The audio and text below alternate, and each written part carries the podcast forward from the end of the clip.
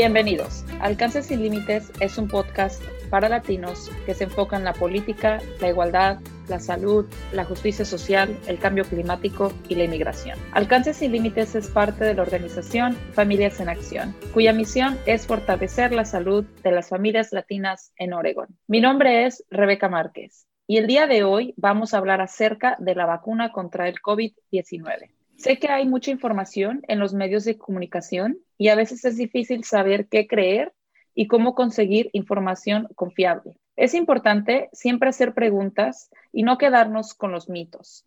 El día de hoy vamos a hablar acerca de algunos casos especiales y escucharemos las recomendaciones médicas del doctor Alejandro Feo. Él es médico venezolano internista egresado de la Universidad Central de Venezuela. Él tiene una especialidad en medicina materno-fetal. Actualmente vive en la ciudad de Portland, Oregon. Además de su extensa carrera profesional como médico, el doctor Alejandro es autor de varios libros de referencia médica y actualmente es conductor de Medicina y algo más podcast.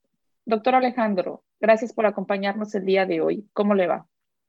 Gracias, Rebeca lo primero, agradecerte la invitación y segundo, eh, felicitarte por esta iniciativa que está haciendo eh, Familias en Acción para llevar información a la comunidad latina en su propio idioma, el español. Por supuesto que sí. Y ya llevamos un año desde que comenzó esta pandemia que ha transformado nuestra forma de vivir y tristemente ha tomado la vida de miles de personas en el mundo. la ciencia ha avanzado y la creación de la vacuna se ha logrado. Sabemos, la ciencia nos dice que la vacuna nos protege contra el virus, ya que al vacunarnos creamos anticuerpos en nuestro sistema y así nos, si nos exponemos al virus podremos combatirlo.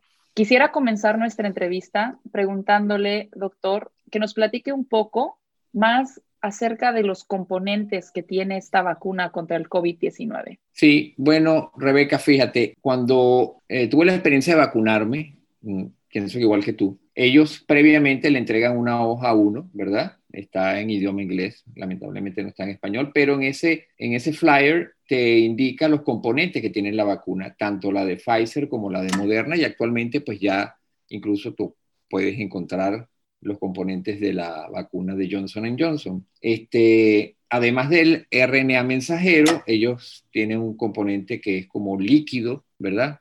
Que son diferentes electrolitos, y además un contenido lipídico. ¿Por qué? Porque ellos tienen que meter ese RNA como en una especie de burbuja, que es un lípido, una grasa, una burbuja de grasa, para que eso pueda pasar a través de la pared celular y llevar la información a dentro de la célula, ¿verdad? Este, dentro de los componentes lipídicos hay dos importantes, que son el polietilenglicol y el polisorbato. Polisorbato en el caso de la Johnson Johnson y, y el polietilenglicol en el caso de la Moderna y de Pfizer, son sustancias que lo que hacen eh, son emulsionantes. Eso quiere decir que ellas son importantes para mantener la, estructura de la vacuna, todos los componentes, mantenerlos eh, unidos, ¿ok? Y eso es sumamente importante. Sin embargo, se ha visto que estos dos componentes son los más importantes eh, en producir reacciones alérgicas. Por lo tanto, ellos en la recomendación es que si la persona sabe que tiene antecedentes de alergia a estos dos componentes, pues no puede ser vacunada definitiva. Ahora, ¿qué, qué, qué, qué, qué contiene estos medicamentos? Pues e, esta sustancia, mm, hay algunos medicamentos que lo contienen, algunos laxantes eh, que se toman por vía oral, por supuesto, tienen este polietilenglicol. Se usa también en pasta de dientes, en cosméticos, eh, también en la preservación de alimentos. Eh, es importante que si la persona sabe que es alérgica a estos dos componentes, no puede vacunarse definitivamente, tiene que hablar con su proveedor y saber si existe alguna otra alternativa, mientras tanto mantener las medidas de prevención que ya todos sabemos, ¿verdad?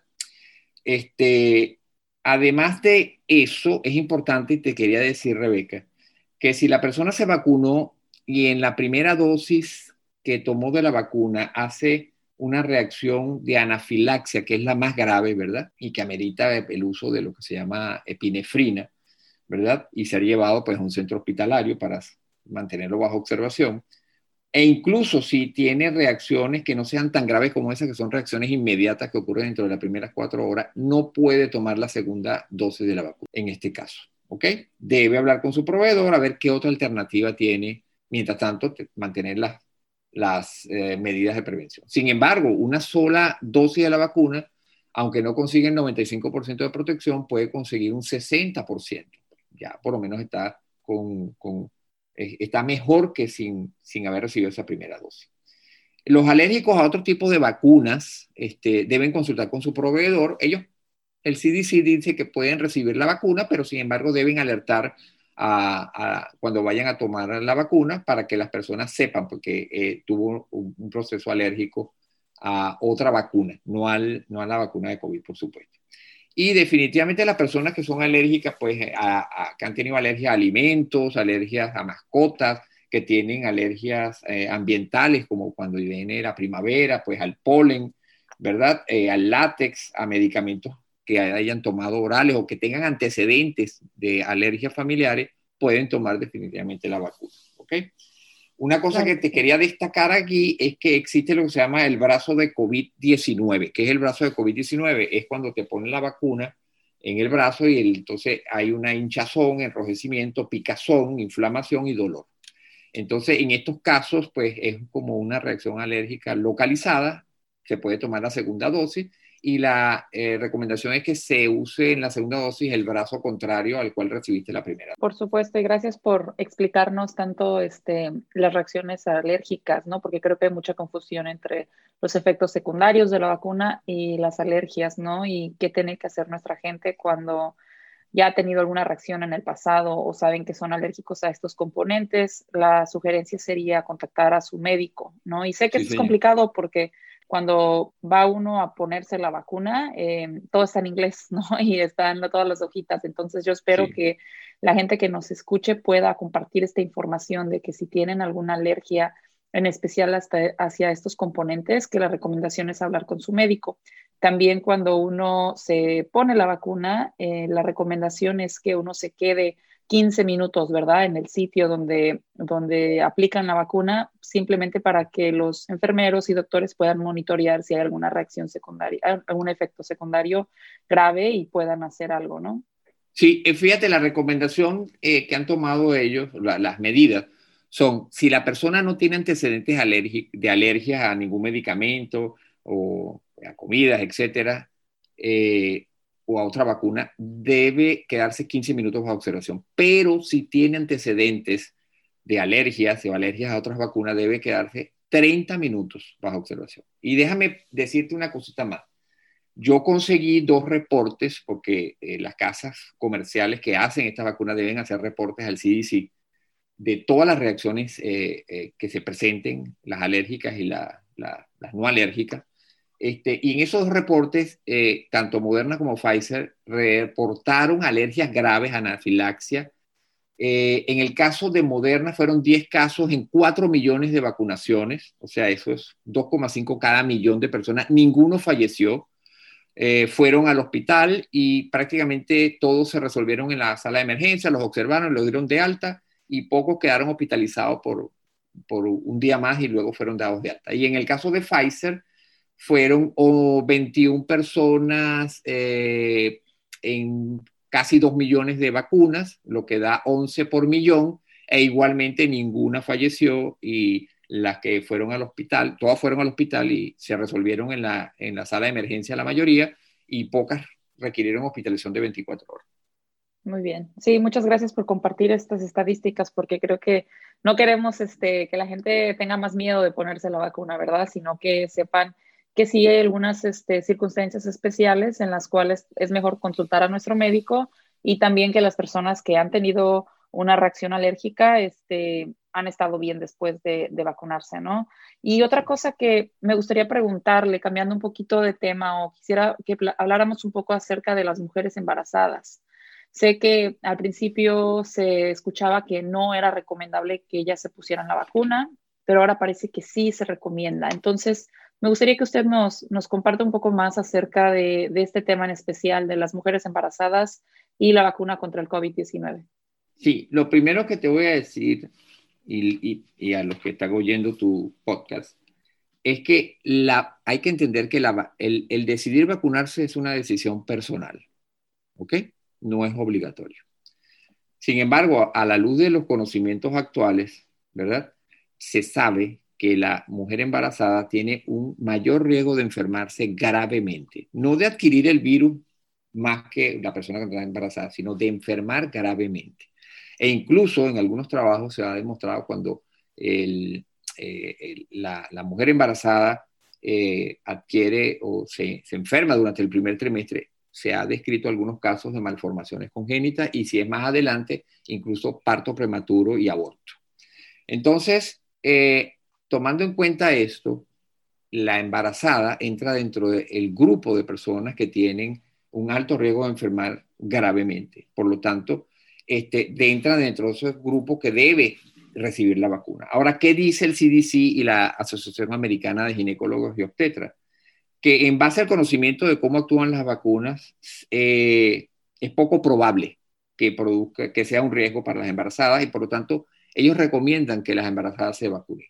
Y en especial, Rebeca, aquellas embarazadas que son, que son consideradas como que trabajan en, tienen, eh, trabajan, por ejemplo, en el sector salud, tienen un alto riesgo, si son médicos, enfermeras, si son técnicos, si trabajan en la parte administrativa de hospitales, si son eh, eh, terapistas, ellos deben recibir la vacuna porque están en alto, están en, en, en, un trabajo de alto riesgo. Igualmente, aquellas embarazadas que son policías, bomberos o trabajan en las industrias de alimentos, porque son consideradas personal de alto riesgo. Entonces, si está embarazada y es, personal de alto riesgo, aún más es recomendable que ellas se vacunen.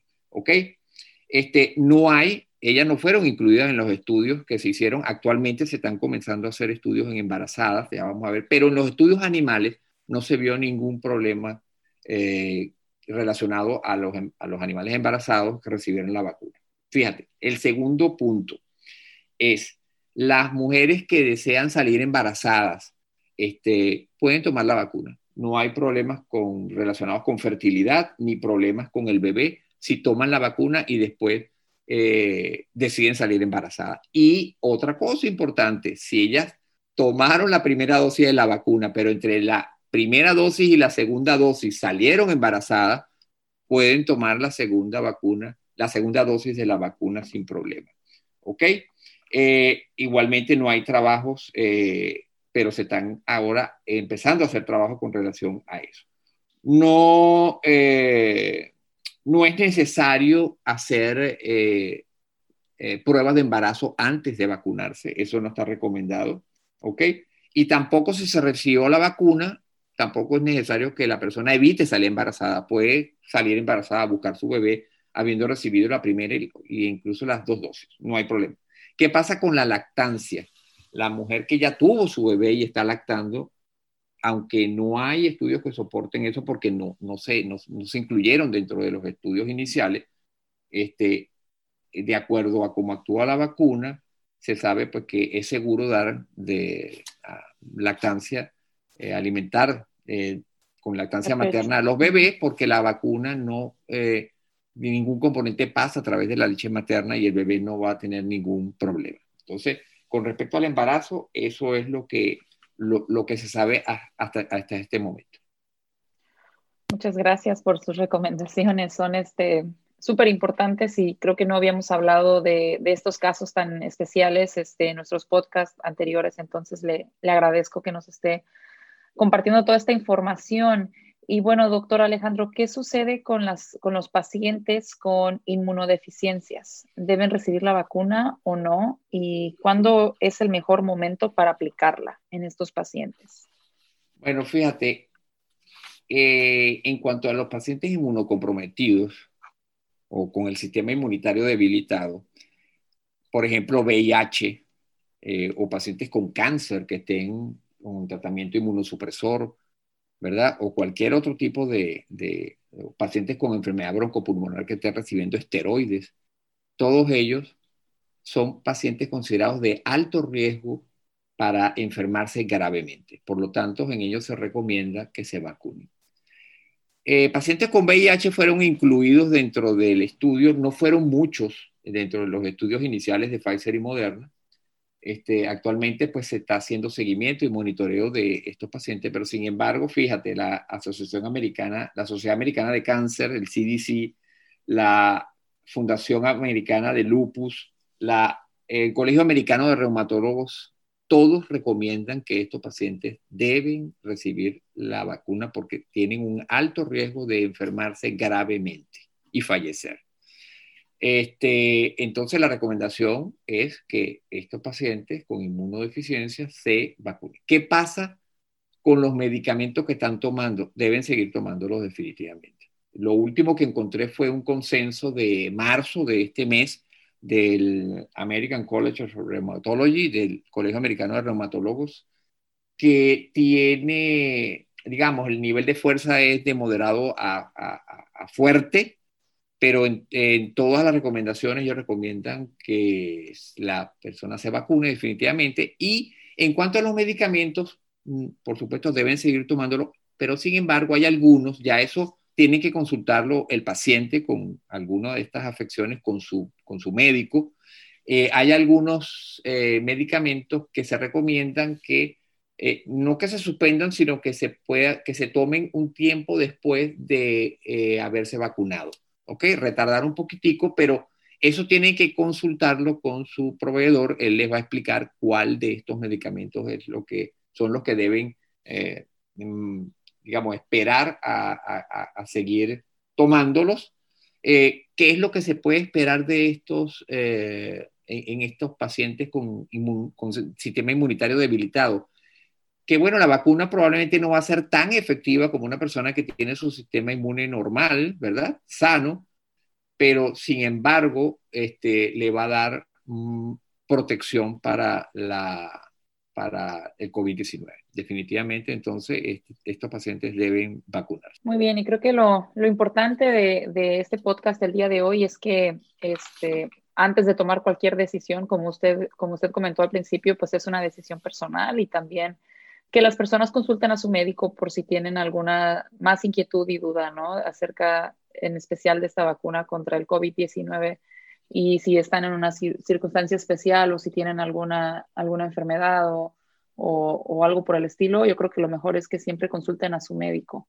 Y bueno, por, por último, este, ahorita en el estado de Oregon ya están empezando a abrir nuestras escuelas, ¿verdad? Y yo he escuchado que hay pues mucho temor porque los niños todavía no, no, no hay una vacuna todavía para los niños o todavía no se han hecho estudios con, con niños. Entonces, ¿Cómo podemos mantener a, nuestros niños protegidos? ¿Usted piensa que más adelante vaya a ser la recomendación de vacunar a los niños? ¿O qué nos dice la ciencia y los avances este, eh, para mantener a nuestros niños protegidos? Bueno, Rebeca, actualmente se están llevando a cabo, ya se iniciaron trabajos, estudios en niños, ¿ok? Este, cuando estén los resultados, probablemente, pues, este, va a haber la recomendación de vacunar pues ya a los niños menores de 16 años. Como tú sabes, la vacuna de Pfizer se contempla que la vacunación es por encima de los 16 años y la de Moderna por encima de los 18. Hay que tener en cuenta que los niños no son adultos pequeños. O sea, eso, eso no es así. ¿Ok? No podemos extrapolar lo, lo, que sucede en el adulto con el niño. El niño es diferente al adulto. Por eso que se tienen que hacer estudios y se están llevando ahorita a cabo estudios en niños para poder tener información y dar una recomendación este, final sobre si los niños ya pueden recibir de manera segura la vacuna. Mientras tanto, los niños deben mantener las mismas medidas, pues el uso del tapaboca, el uso, mantener la distancia social. Me imagino que las escuelas se organizarán para que haya este distanciamiento social, que usen el tapaboca mientras que estén por lo menos en el salón de clases, si van a jugar este, probablemente pues, no sea un, requisito como tal, a menos que haya muchos niños en el sitio de juego. Este, lavado de las manos, evitar que se toquen la cara con las manos antes de haberse lavado, o sea, todas las medidas que conocemos. Importante es que los niños, el CDC no recomienda el uso de mascarilla en niños menores de, tres, de dos años. E, ellos recomiendan que se pueda usar por encima de tres años. Sin embargo, la Organización Mundial de la Salud y la UNICEF dicen que no que debería ser no usarse mascarilla por debajo de 5 años. Es una diferencia entre CDC y la Organización Mundial de la Salud y UNICEF, pero el hecho es que el niño menor de 3 años o de 2 años no debe usar tapaboca o mascarilla porque ellos tienen un sistema respiratorio que es muy, muy pequeño, ¿no? Las vías respiratorias son muy delgadas, muy pequeñitas. Entonces puede haber riesgo de asfixia.